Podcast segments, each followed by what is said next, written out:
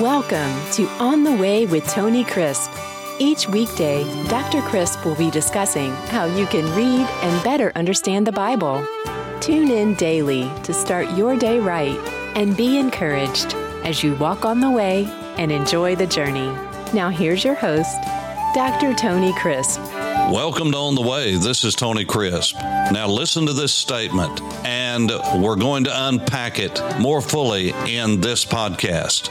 Every Bible writer, from Moses to John, John wrote the last book of the Bible and four other books in the New Testament. Moses wrote the first five books of the Bible, the Torah, the Pentateuch. Every Bible writer from Moses to John assumed that the people to whom they were writing understood the language they were speaking. They understood the history, the geography, the lay of the land, so to speak. They understood the cultural context of the day. We don't. We are Western. And unless someone teaches us, we can never know what the scripture teaches. We have the Spirit of God in us that will help us to know the main characters, the plot, the theme, yes, the story of creation, redemption.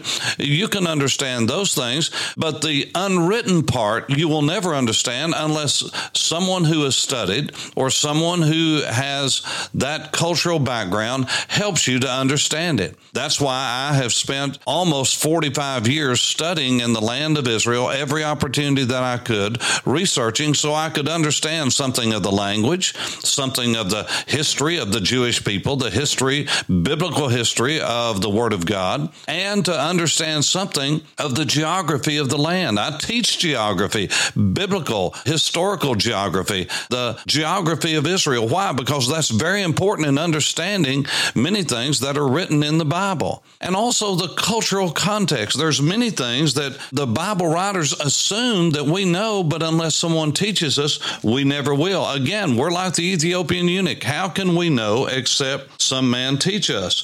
For instance, if you are reading the book of Psalms and you come to Psalm 9, I read through the Psalms every month. I read through the Proverbs every month.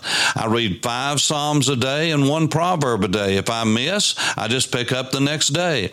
On day 1, I read Psalm 1, 31, 61, 91, 121. On day 5 of the month, of every month, I read Psalm 5, Psalm 35, Psalm 65, Psalm 95, 125. And so I know where I am by the days. But as I read through the Psalms, I read, for instance, day 9 of the month, I'm reading Psalm 9.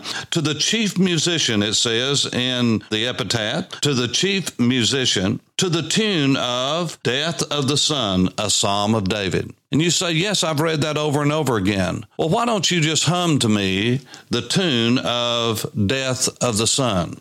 I didn't hear anything. The reason is David did not write that out in musical script and notes. And the reason is everyone knew what it was. And so he just said, put this to the tune of this in Psalm 75 to the chief musician, set to Do Not Destroy, a psalm of Asaph, a song. Do you know the tune to Do Not Destroy? No. But what if I were to say to you, set these words to Amazing Grace? Set these words to, Oh, how I love Jesus. Set these words to the tune of Jesus loves me, this I know. You see, most believers in the West would know that. They would know those tunes. They would know the words and they could put somehow the tune and the words together. Well, you see, it's assumed that everyone knew the tunes, but that's been forgotten. Now we don't know that. And so that's just one instance of assumption. The Bible is filled with assumption. And uh, I could go on and on with example after example, but you'll have to go to Bible Time Classroom to get, as Paul Harvey would say, the rest of the story. For On the Way, this is Tony Crisp. Thanks for listening to On the Way with Tony Crisp. Tune in each weekday for more information on how to read the Bible, grow in knowledge, and live in obedience to God. If you have questions, simply write to info at tonycrisp.org. That's info at tonycrisp.org.